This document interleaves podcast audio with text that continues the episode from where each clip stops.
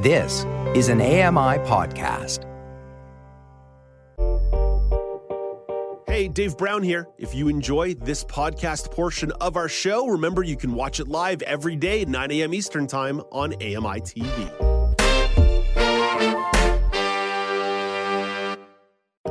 Good morning. It's Thursday, September the 22nd, 2022. Welcome to Now with Dave Brown, coming to you on AMI TV. I'm Dave Brown. Let's hit the horns and go.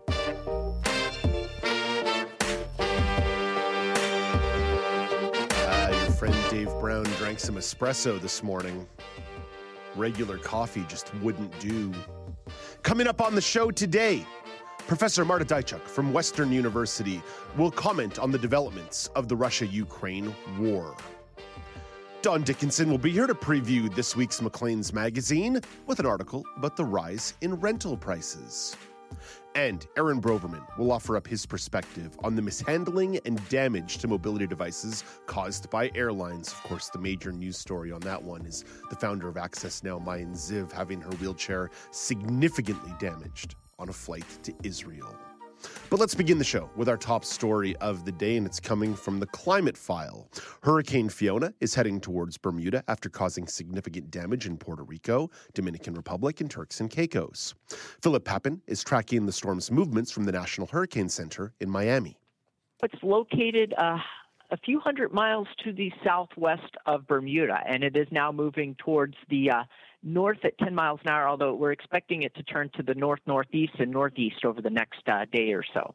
ABC News senior meteorologist Rob Marciano says Fiona is gaining strength now over the open waters of the Atlantic and nothing but warm water and moist area ahead of it. So it will stay a category four, potentially getting stronger as it passes just to the west of Bermuda and then as a strong damaging storm into Atlantic Canada. And yeah, high surf, big waves, and rip currents for the east coast. Environment Canada is warning of severe wind gusts, coastal storm surges, and pounding rain when Fiona heads to Nova Scotia, PEI, eastern New Brunswick, and eastern Quebec later tomorrow night and on Saturday.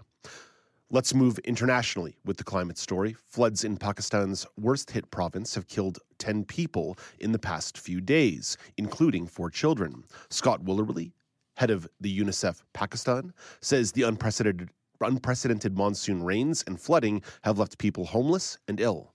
So there's about 13 million, which we estimate as, as affected. Um, immediately in need is probably close to 7 to 8 million. But the biggest issues which we see right now, which are life threatening, are malaria, diarrhea, um, dysentery, cholera. These are our big concerns. Whoolery discussed the people who may be most at risk. The impact is, is huge. Uh, it's covered four provinces. This is one of the biggest disasters Pakistan has ever seen, and, and children and women are always most heavily affected. The UN Children's Agency renewed its appeal for $39 million to help the most vulnerable flood victims. Let's turn to the economy. A couple of international stories to share with you in regards to interest rates. The U.S. Federal Reserve has raised its key interest rate by three quarters of a percentage point for a third straight time. Chair Jerome Powell says the Fed continues moving forcefully in a bid to lower inflation. The FOMC raised its policy interest rate by three quarters of a percentage point and we anticipate that ongoing increases will be appropriate. We are moving our policy stance purposefully to a level that will be sufficiently restrictive to return inflation to 2%. The hike boosted the U.S. rate to its highest level since early 2008. Switzerland's central bank has also hiked its interest rates. Karen Chammas has those numbers. The Swiss National Bank has said that there may be further increases in the future. It says future hikes could be made to ensure price stability over the medium term. The rate was raised by three quarters of a percentage point. Switzerland's interest rate was originally minus 0.25% and has been moved to 0.5%. I'm Karen Chammas. Uh, when the Swiss banks move, we all pay attention. We also had the Bank of England this morning raising their rates by half a percentage point. Let's bring the story back to Canada, where Statistics Canada says the national homeownership rate is on the decline. The national rate fell from 69% in 2011 to 66.5% in 2021. Eric Olson, an assistant director at Stats Canada's Centre for Income and Socioeconomic Well-being Statistics, says homeownership rates fell across the vast majority of the country. Regionally, the home ownership rate dropped in 12 of the 13 provinces and territories. The exception was the Northwest Territories. The largest declines occurred in Prince Edward Island, Nova Scotia, with declines of 4.6 and 4 percentage points, respectively while British Columbia and Ontario recorded the next largest declines, just over three percentage points each. Now, there was one more element to these stats that I wanted to share with you that maybe almost runs counterintuitive to the mainstream conversation we have about affordability. Olson says despite ownership rates decreasing, affordability actually improved in the last five years.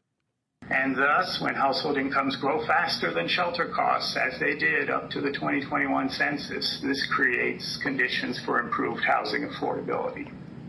So the rate of unaffordable housing, or the proportion of households that spent more than 30% of their income on shelter costs, fell from 24.1% in 2016 to 20.9% in 2021.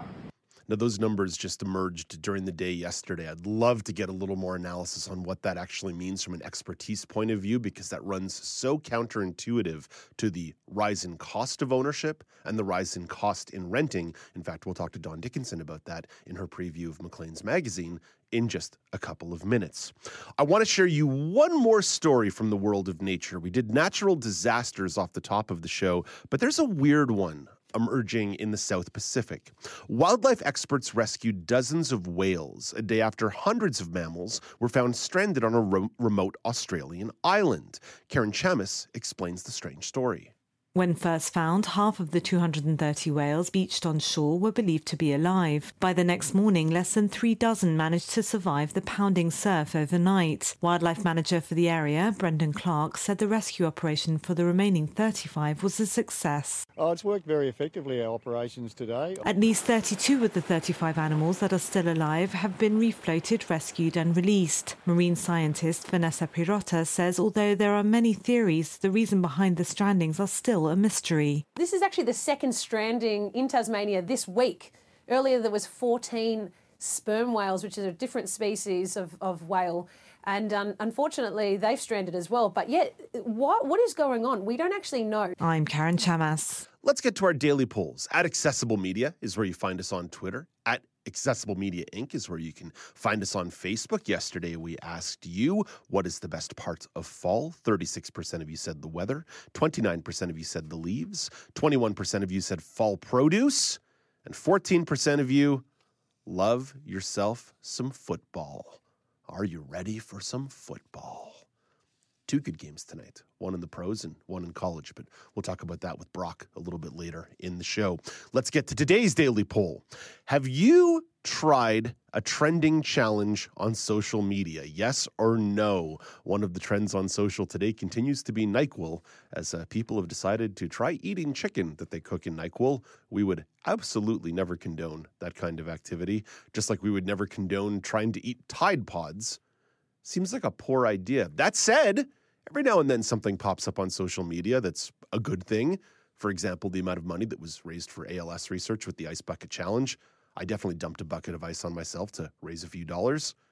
So sometimes some positivity can happen. There can be positive trends and challenges on social media that go well beyond poisoning yourself. So let's first go to Alexander Smythe. Alex Smythe, tell me, sir, have you ever tried a social media challenge? You know, I when I first saw this uh, question being posted, I, I was trying to think. It's like, are there any positive social media challenges? All the ones I would think of would be like, oh, well, the Tide Pods. Oh, it's this NyQuil with chicken, which you're getting the worst of both worlds. Uh, you know, it was the things like the cinnamon challenge and like the cracker challenges, which are like, no, these are things that are very bad for you and your body, and you should not do them at all. Mm-hmm. But like the, I, like I, the milk, again, like the milk challenge, trying to drink a gallon of milk. Yeah yeah, which like you know all scientists and anyone who who knows anything about uh, uh, milk is like, don't do it. You physically can't do it. You I still I up. still think I could, but that's neither here nor there. Yeah, yeah, exactly. Um, but that said, I I I mean, we talked about it a couple uh, weeks ago. Is I I did recently kind of partake in the the Paqui challenge, the one chip challenge, which I guess you could almost say it's a viral social Oh, yeah. media trend. Oh yeah. So I, I, I guess that one uh, ticks the box. And then when you mentioned obviously the the ice bucket challenge, I remember being um, working with uh, ET Canada right when that was blowing up, and uh, we had our, our whole team. We were out and involved in that. So uh, so I, I I've been involved in a few, but most of the time I look at them and just like, why would anyone do this to themselves? like you're go- only going to hurt yourself for likes or shares or whatever. It's, eh, it's not worth it. Eliza Rocco, what about you? You ever done a TikTok dance or an ice bucket challenge or, God forbid, a NyQuil chicken challenge? uh, no TikTok dances from me, unfortunately. But when these challenges first started arising, I think it was in the early 2010s. I was a teenager then, and uh, I was very into all of these kind of challenges. now, nowadays, I find that these challenges are just either painful or not fun or not enjoyable. So I don't do any of them anymore. Back in the day, I have done the ice bucket challenge, of course. Um, I don't know if you remember the Kylie Jenner lip challenge. I do not. It's- I won't go too deep into explaining it, but it was also a painful one. It was it was not fun. Okay, fair enough. All right. Um, the cinnamon challenge, and then you have like the dance challenges, like the Harlem Shake. I partook in that Yeah, one. yeah. Um, the mannequin challenge. I don't know if you know that one, I'm- where you stand still and No. song plays. I remember the planking challenge. Yes, that was a big one for me. That was my biggest one. There are Facebook photos everywhere, like hundreds of Facebook photos of me planking. wow. Okay. uh, what was what was the wasn't there the one about like the lip syncing as well, where you would try and get a bunch of people to do a large lip sync together, like choreographed lip syncing? Yep, yep, that was uh, up my alley as well. I did that one too. I did uh, almost every one in between 2010, 2015. All of Nice. them were done by me. And listen, again, some of those are just fun and Right? positive and like bring a lot of energy to it. So, so sometimes we dwell upon the Tide Pods or the Nyquil, but every now and then, you know, there's something that's fun. That's something fun that pops along. But I do tend to agree with your overall thesis that maybe they've become a little bit. Um, Shall we call them manufactured now? A little bit forced, a little, a little less, a little less earnest and little bit. authentic. Yeah, there we go. Fair enough. Eliza, thank you for this. Thank you. At Accessible Media is where you find us on Twitter. At Accessible Media Inc. is where you find us on Facebook. That's where you can vote on the polls. While you're doing that voting, you can also listen to Alex Smythe, who's going to tell you what's happening in the world of weather. Here is your AMI National Weather Report from Environment Canada. Starting in St. John's, Newfoundland, it's cloudy and showers starting this morning with up to 4 millimeters expected and wind gusts up to 60 kilometers an hour. The tropical cyclone statement is in effect due to Hurricane, Hurricane Fiona and there is a high of 16.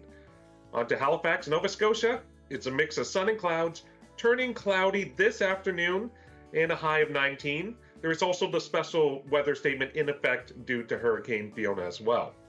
In Montreal, Quebec, it's possible showers off and on today, and 17 is the high. In Ottawa, Ontario, it's cloudy with a chance of rain today, and wind gusts up to 50 kilometers per hour, and the high is 15. In Toronto, Ontario, it's cloudy with a chance of showers later this morning and into the afternoon. Wind gusts as well up to 50 kilometers per hour, and the high is 16. In Thunder Bay, Ontario, it's cloudy with a chance of rain today as well, and 15 is also the high. In Winnipeg, Manitoba, man, it's mainly sunny, and 15 is the high there. Saskatoon, Saskatchewan, sunny as well, and a high of 20. In Calgary, Alberta, it's a mix of sun and clouds, and 14 is the high. In Edmonton, Alberta, sunshine and a high of 23. It's an absolutely beautiful day in my old stomping grounds. In Yellowknife, Northwest Territories, sunny and 16 is the high. In Vancouver, BC, it's sunny as well, and the high is 19. And finally, in Victoria, BC, sunshine as well, and the high is 22. That was your AMI National Weather Report from Environment Canada. Uh, some beautiful weather for the Senior Triples National Lawn Bowling Championship going on in Victoria, BC. And I'll say it again good luck, Mom. Coming up next, we'll talk about the developments in the Russia Ukraine war with perspective from Professor Marta Dyczok from Western University. This is Now with Dave Brown on AMI. Thank you.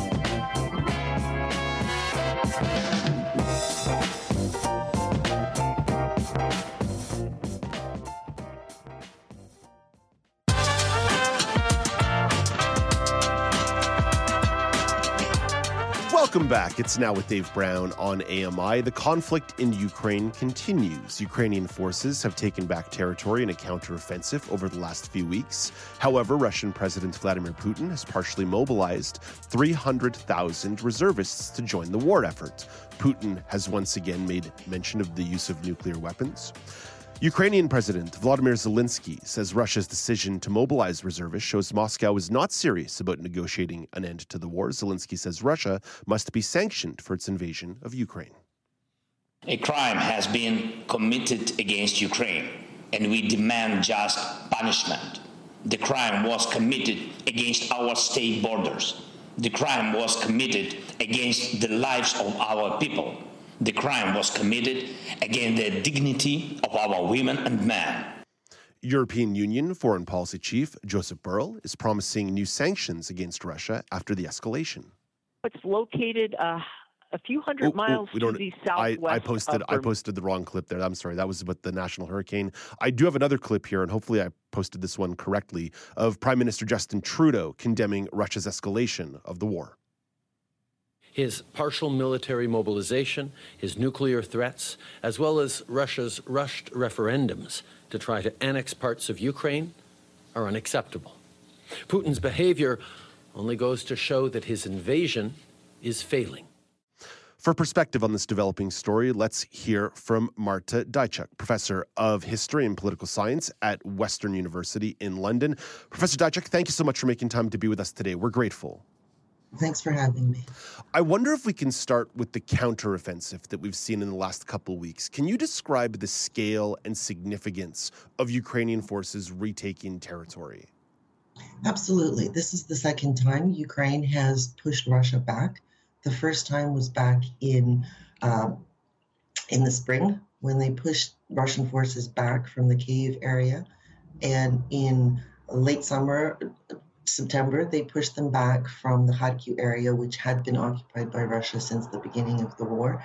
This was a massive victory for Ukraine, um, and it was very quick. So, this is the second time that Russian forces have been pushed back. So, the result of all of this is that Russia really has very little to show for its massive seven month offensive in this genocidal war against Ukraine. What's the takeaway from the partial mobilization of reservists this week by Russian President Vladimir Putin? Well, that's an indication that the effort is failing. Putin had planned that this would be a three day war and he would be uh, controlling Ukraine very quickly. That clearly did not happen. And their initial advances have been pushed back. And now he's looking for more manpower to, to keep the war going. The interesting thing is that people in Russia have been relatively quiet about all of this until the mobilization was announced. And what we saw almost immediately were protests, protests against the war. But the protester people don't want to go fight. They have not been protesting against the war when Ukrainians have been killed, bombed, tortured, raped. Uh, there's been very little protest. But now that this massive mobilization has been announced, people are saying, oh, I don't know if I want to participate in this. So we're going to have to wait and see how strong these protests will be. But this is a very clear indication of public opinion in Russia saying, we don't want to be killing Ukrainians, or rather, we don't want to be dying in Ukraine if if we scratch a little bit deeper that protest in regards to calling up reservists and certainly the understanding of people not necessarily wanting to have to go to war why does that decision become such a, a, a, polarizing one within the country? Why is that the one that encourages people to potentially take to the streets and start pushing back on this war of aggression? Well, because they see that they're losing, right? If they were winning, that would be a different story. But Russia has very, as I said, has very little to show in terms of success. The casualty rates are very, very high. And the motivation to go and kill Ukrainians is not particularly high. Uh, everybody's like, raw, raw Russia, yes, let's restore our great power status. But Ukraine has shown effectively that it is defending itself and it is pushing back. And furthermore, the international community has been supporting Ukraine. So part of the success of the offensive, excuse me, in Kharkiv is as a result of the fact that Ukraine has finally started receiving weapons. Because if we look at the big picture, this is a David and Goliath story. Russia is a huge country, and Ukraine is, is a smallish, it's a medium sized country. So Russia's ability, it, it's like if the US invaded Canada. It's a big country versus a small country, and Ukraine simply didn't have the firepower to defend themselves. Once they started receiving weapons from the United States, from Canada, from European countries, they now have the capacity to, to defend themselves. So that was a big game changer. And what Ukraine has been asking for consistently, Ukraine's president, foreign minister, prime minister have been repeatedly saying, please help us. And finally, that aid is coming through. What's important now is that that continues to come because a lot of the weapons that they've received, they've already used up all the bombs. Mm. So they need new firepower to continue defending themselves and pushing Russia back.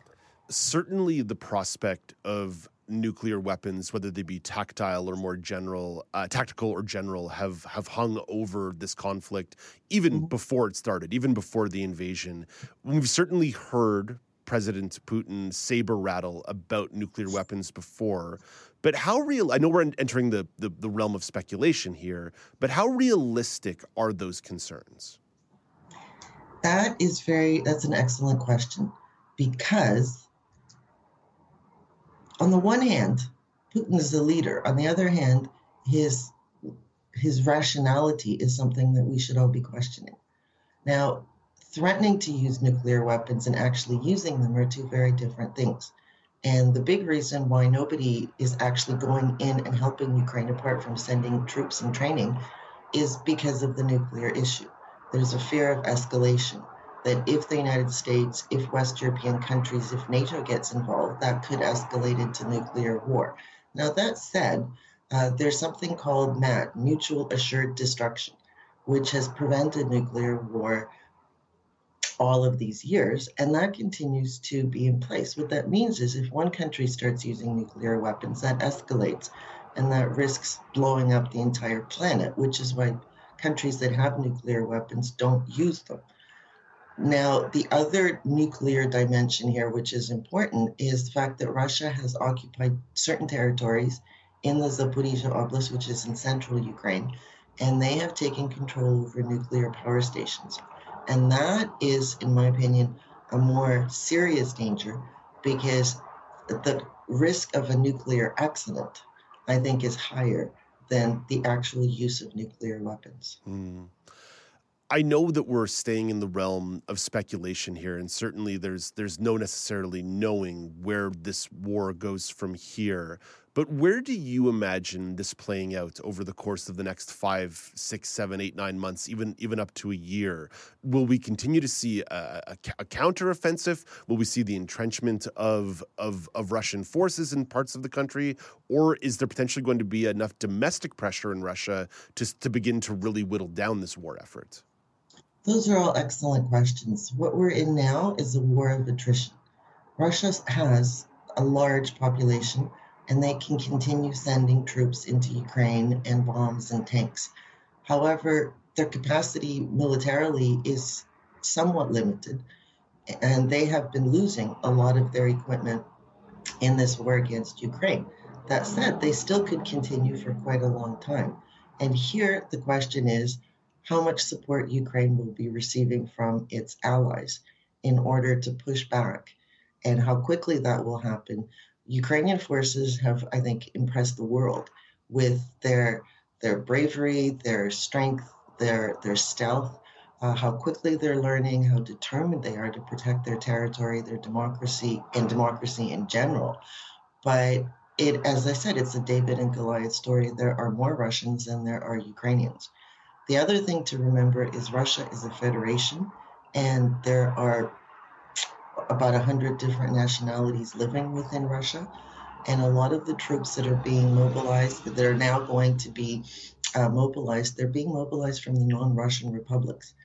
And that is something to keep in mind as well that it's not the kids of the wealthy people in Moscow and St. Petersburg that are being sent to be killed in Ukraine it are people from Buryatia and uh, various other non-Russian republics, and that's going to be a domestic issue within Russia as well. So that's something to watch. Professor Dyczok, I know this story has so many tentacles to it. Thank you for walking us through a few of these complexities, and we really appreciate your time this morning. Thank you. That's Professor Marta Dyczok, a professor of history and political science at Western University in London, Ontario. Coming up next, we'll talk to Don Dickinson. Maclean's Magazine has a very special issue coming out that regards the economy. And one of the big stories that we'll be talking about is the rise in rental prices. It's one that we probably all know all too well as renters in this country. But first, here is Canadian press reporter Karen Rebo with your morning business minute. Canada's main stock index lost another 1% yesterday, and markets stateside closed even lower after the U.S. Federal Reserve raised its key interest rate by three quarters of a percentage point for the third straight time. Toronto's TSX index fell 184 points to 19,184. New York's Dow Jones average tumbled 522 points, and the NASDAQ gave back 204. In Tokyo this morning, the Nikkei index rose 159 points, and our dollar is trading overseas this morning at 74.34 cents US.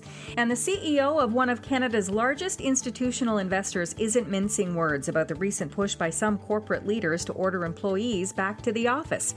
Evan Siddall says he's amazed at how many tone deaf white male CEOs are telling their staff they need to come back to the office.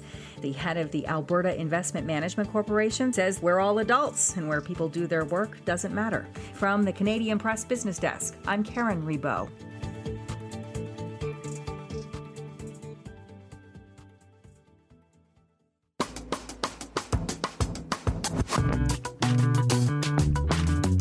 Welcome back. It's now with Dave Brown on AMI TV. Our colleagues over at AMI Audio continue to do incredible work on the reading shows, including new episodes of Maclean's Magazine, which you can find at 5 p.m. Eastern Time, Wednesdays on AMI Audio.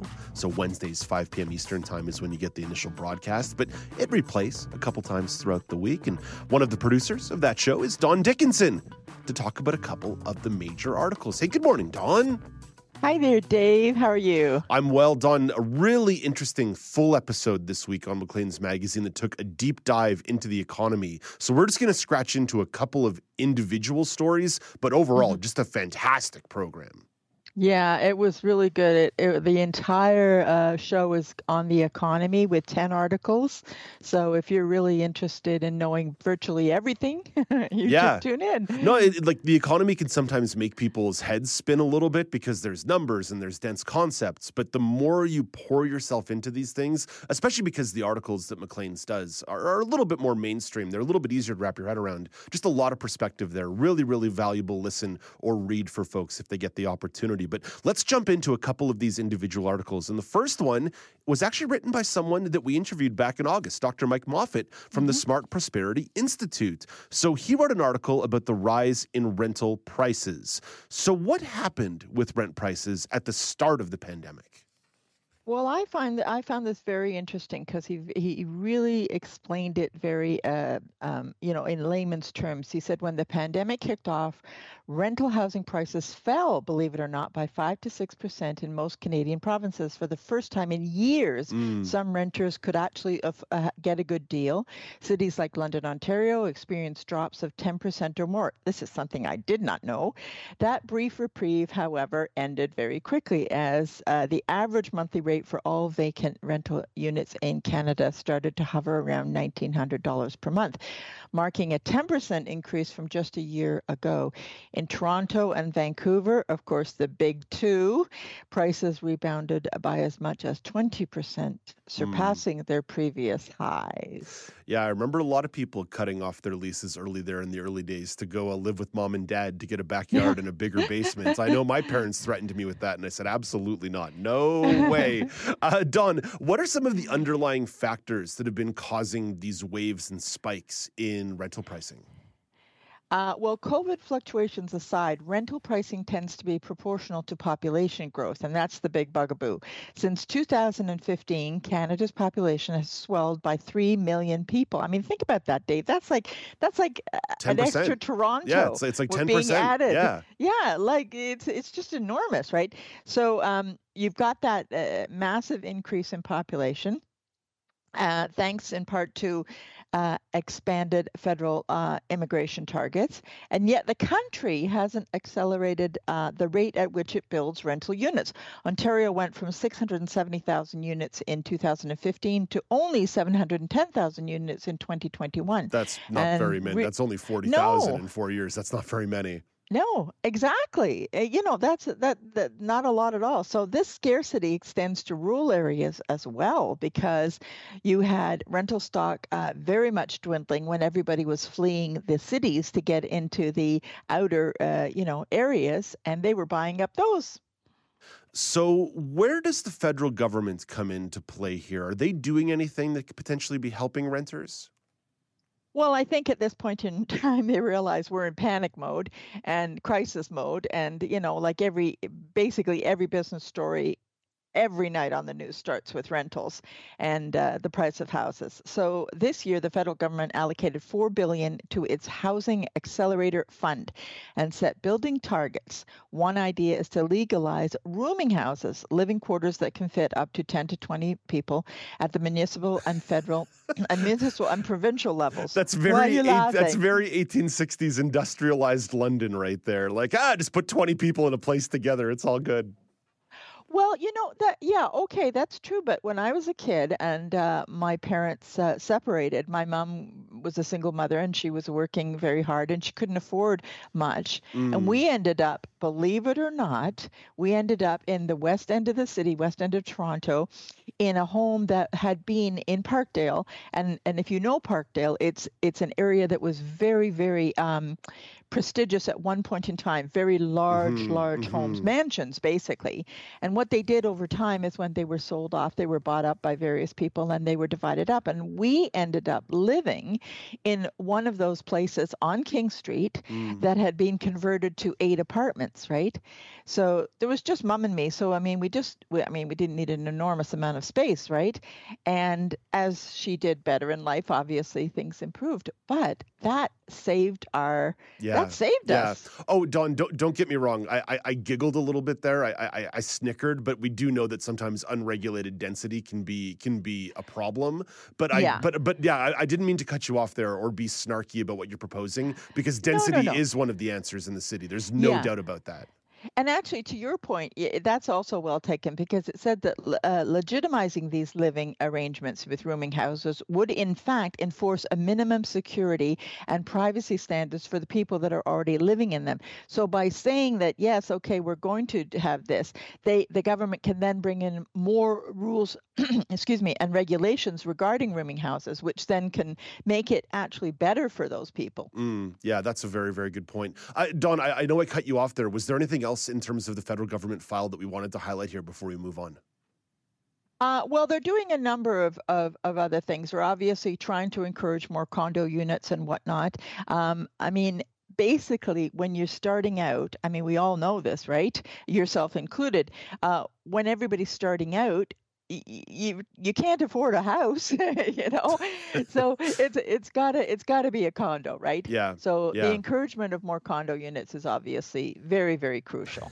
I've talked uh, till I'm blue in the face on this topic uh, many, many times on this show, so I'll, I'll spare I'll spare the regular viewers uh, my my full thesis here. I, I, I I do think the government needs to be getting involved in crown corporations from a rental housing perspective at either at cost or below market cost rental, with still again quality standards in place, certainly accessibility, close to public transit, et cetera, et cetera. We don't necessarily want to replicate sort of the projects model in the U.S. I think you need to be a little bit more mixed model than that, but certainly there'd be something there in creating not-for-profit crown corporations. I also think we need to, and I say this to a certain degree with a certain understanding that it's been an investment model for a lot of people. I think we need to be careful about the number of condos that are being used as rental units by owners. I know uh, we just had the AGM at my building this week, and nearly forty percent of the units in my building are non are non owner lived in. So that's nearly No. that's nearly half the condo is being used as rental units. And by the way, no issue with people renting those units, but it does create some odd economic pressures inside the market. Wow, that blows me away, Dave. Forty percent. Yeah. Holy cow. Yeah, it's a big number. It's a big number. And I know that certainly anecdotal experience is not necessarily statistical evidence, but I'm sure if we looked at a lot of manifests around the city of Toronto, we would see similar ish numbers. Yeah, true, true, true. Uh, one other thing that I didn't mention that, it, that that the government is also going to start maybe doing a little more in the way of um, uh, approving places like triplexes and uh, purpose-built rentals. Yes. Uh, you know, a lot of uh, what what you would call middle density. You Mhm. see, I mean, you know, most of these condos are very small. They're single density uh, uh, condos, right? So what the what we need is we need more units like Europe has, where Mhm. there's where there's triplexes and whatnot.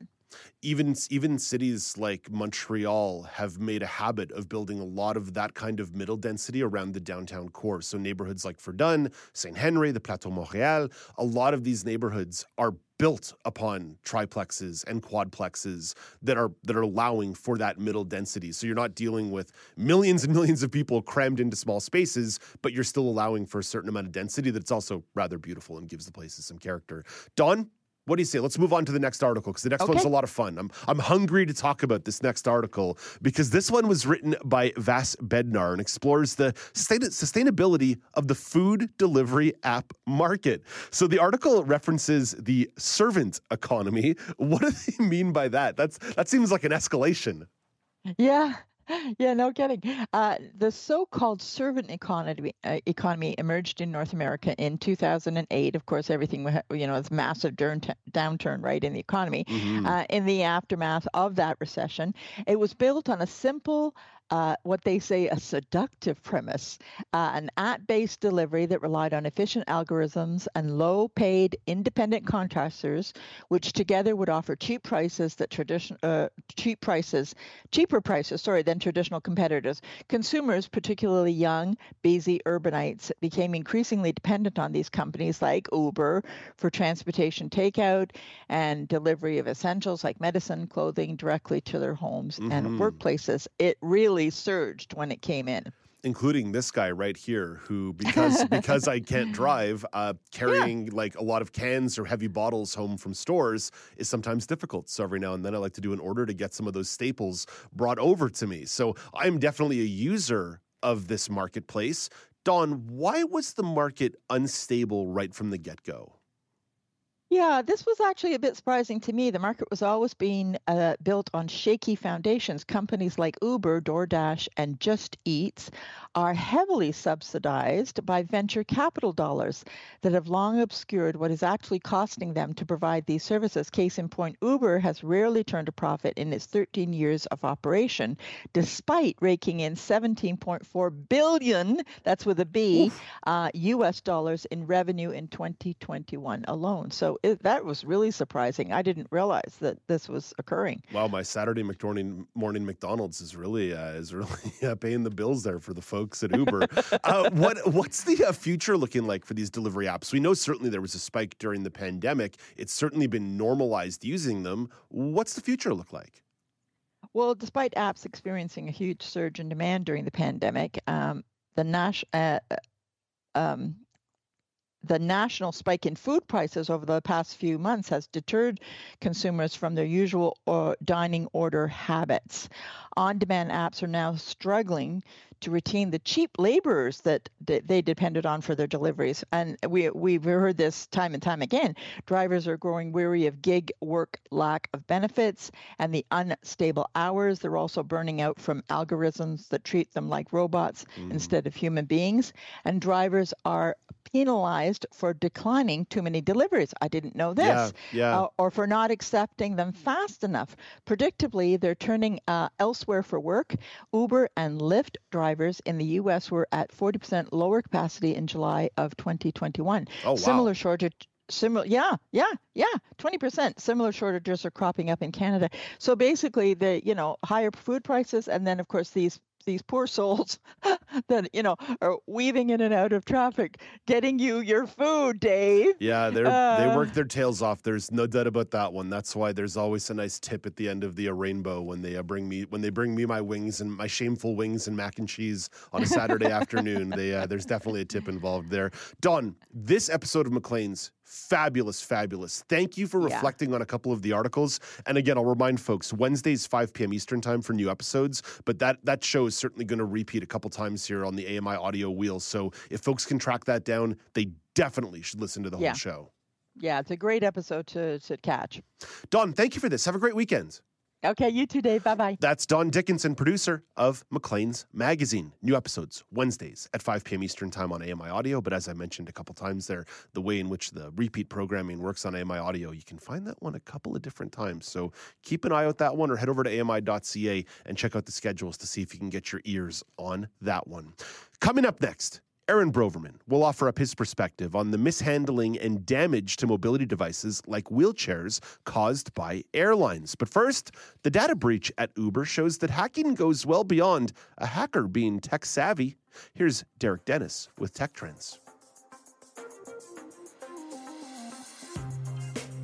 Cybersecurity expert Kyle Tobener says a recent data breach at Uber left much of the company's internal data exposed. corporate email, the corporate Slack channel. He was posting pictures there, and lots of the different online applications that Uber uses to run the company, their finance data, for example. The hacker targeted a specific employee posing as someone from the company's IT department, a practice known as social engineering. Told the employee on like a text message, I'm from IT, I need this access. And finally, the employee relented, provided the access, and the, the hacker was in. Tobener says it demonstrates the need to train employees to recognize potential hackers and to prepare for what happens if they don't. There's a very common phrase in security, which is assume breach, which is we, we do the best to build a defense, but then we assume it's breached and we build the next defense after it. With Tech Trends, I'm Derek Dennis, ABC News.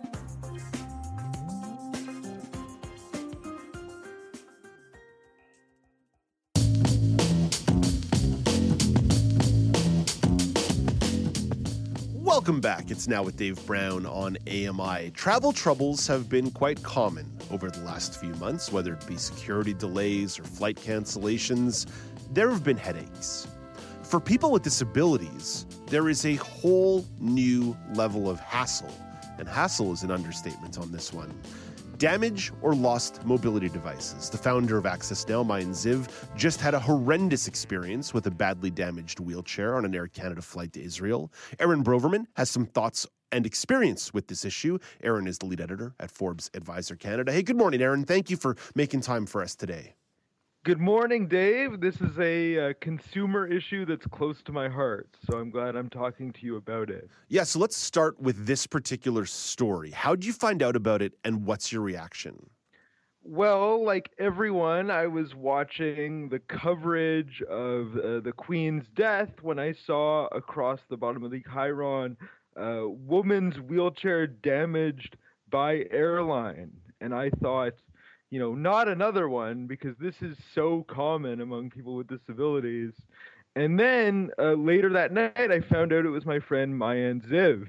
And I thought, oh, like, you know, that's uh, really unfortunate for Maayan, but Maayan is also a titan of disability activism. So I knew that uh, since this had happened to her, uh, there was going to be a change coming. Uh, this means war, as she told me uh, later on.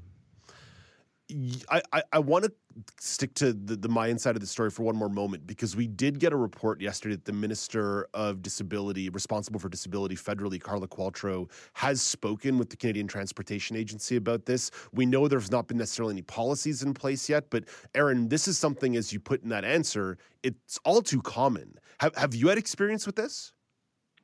I thankfully I have not personally had my uh, mobility scooter broken on an airline, but I have been with people who have had uh, their mobility device damaged, you know, on the flight that I was on, And uh, it's so common that I have taken to uh, renting a mobility scooter at my destination instead of taking my own because I'm so afraid that it's going to get uh, damaged beyond repair. What's the cost of all these broken wheelchairs or lost mobility devices? So if we think that like, you know, the average custom wheelchair costs between fifteen hundred and five thousand dollars, uh, what we know is that the uh, Department of Transportation in the U.S. tracks that 15,425 wheelchairs have been broken since the end of 2018 to the begin, like basically the beginning of 2021. So that's like that, that's a lot of money. That's between 22 million to 77 million dollars, uh, depending on the cost of your chair, whether it's 1500 or five thousand uh, five thousand dollars. So that's a lot of money that they're just you know they're just damaging. Not to mention the fact that you know if they broke like fifteen thousand four hundred twenty-five legs, uh, this would be such a bigger issue mm. than it is. Yeah, there's there's so much to that, right? Beyond just the dollars and cents figure in regard to this, because it's not as if if you have if you need a custom built wheelchair, a custom built device, that may take months to get access to at a certain point. To a certain degree, we're not just talking about a, a loss in terms of a direct monetary impact. There can be some cascading factors that can last for months, for a year, let alone the actual emotional impact.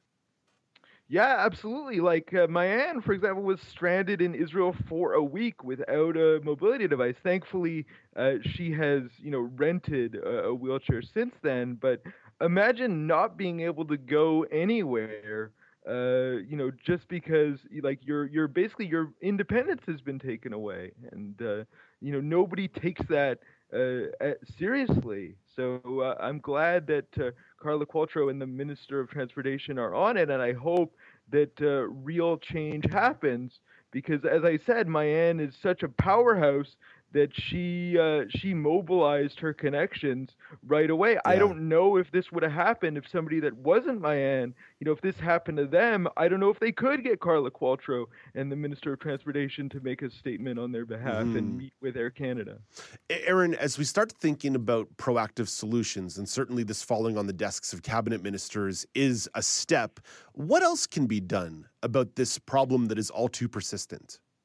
Well, there is an organization in the US based in Texas called All Wheels Up, and they have been trying uh, to do what many people who use mobility devices have been asking for, which is they want to be able to get on a plane in their chairs the same way they would on a subway or a bus or that sort of thing. So, All Wheels Up is uh, crash testing wheelchairs to see if they are safe on planes.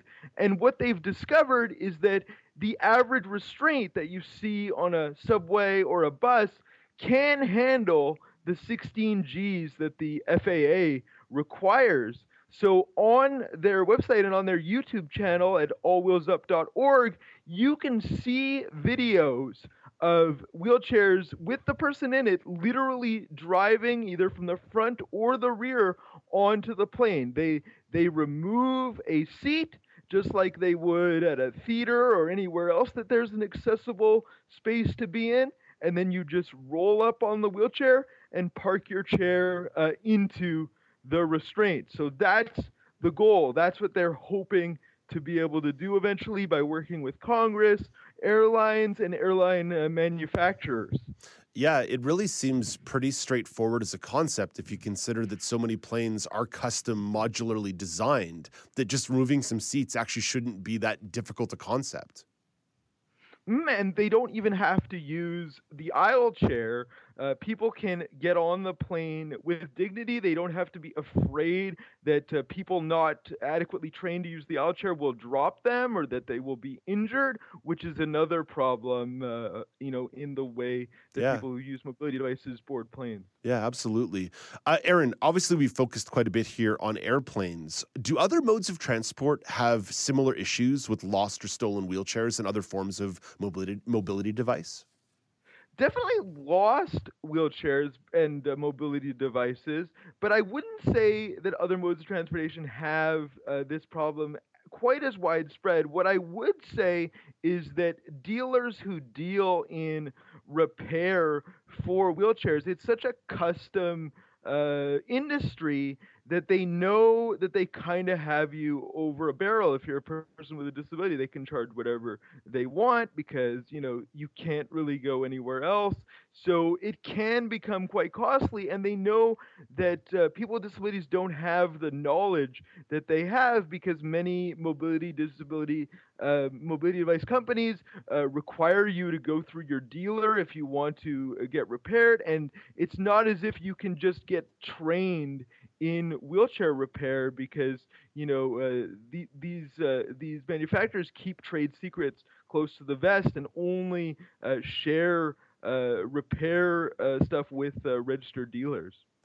Aaron, it really feels like this is almost a continuation of our conversation last time about the disability tax. That this is just another layer in the way in which so many costs can be passed on to people with disabilities.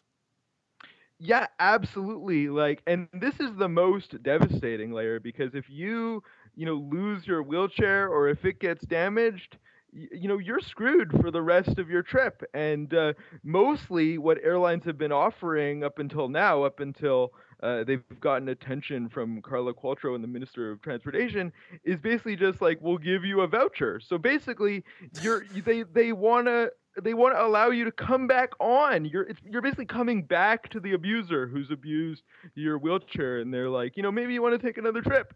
I don't think so. Yeah, seriously, Aaron, we're so grateful that you could offer some perspective on this story for us. Thank you.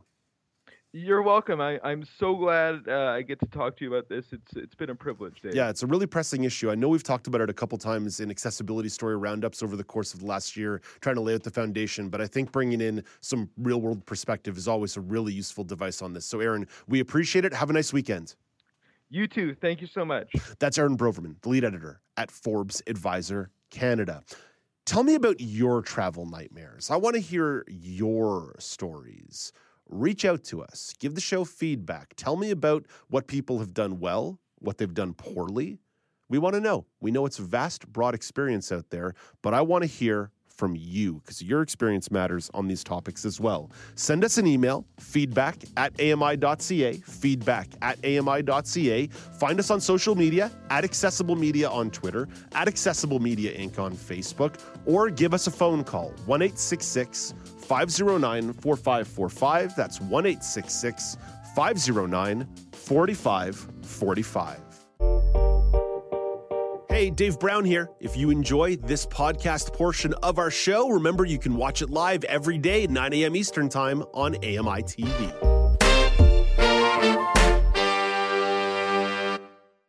This was an AMI podcast. For more accessible media, visit ami.ca. I'm Margaret Shepard of the AMI podcast Tripping On Air. Every month, my co host Alex Hajar and I spill the tea on what it's really like to live with MS. Watch Tripping On Air on YouTube or download wherever you get your pods.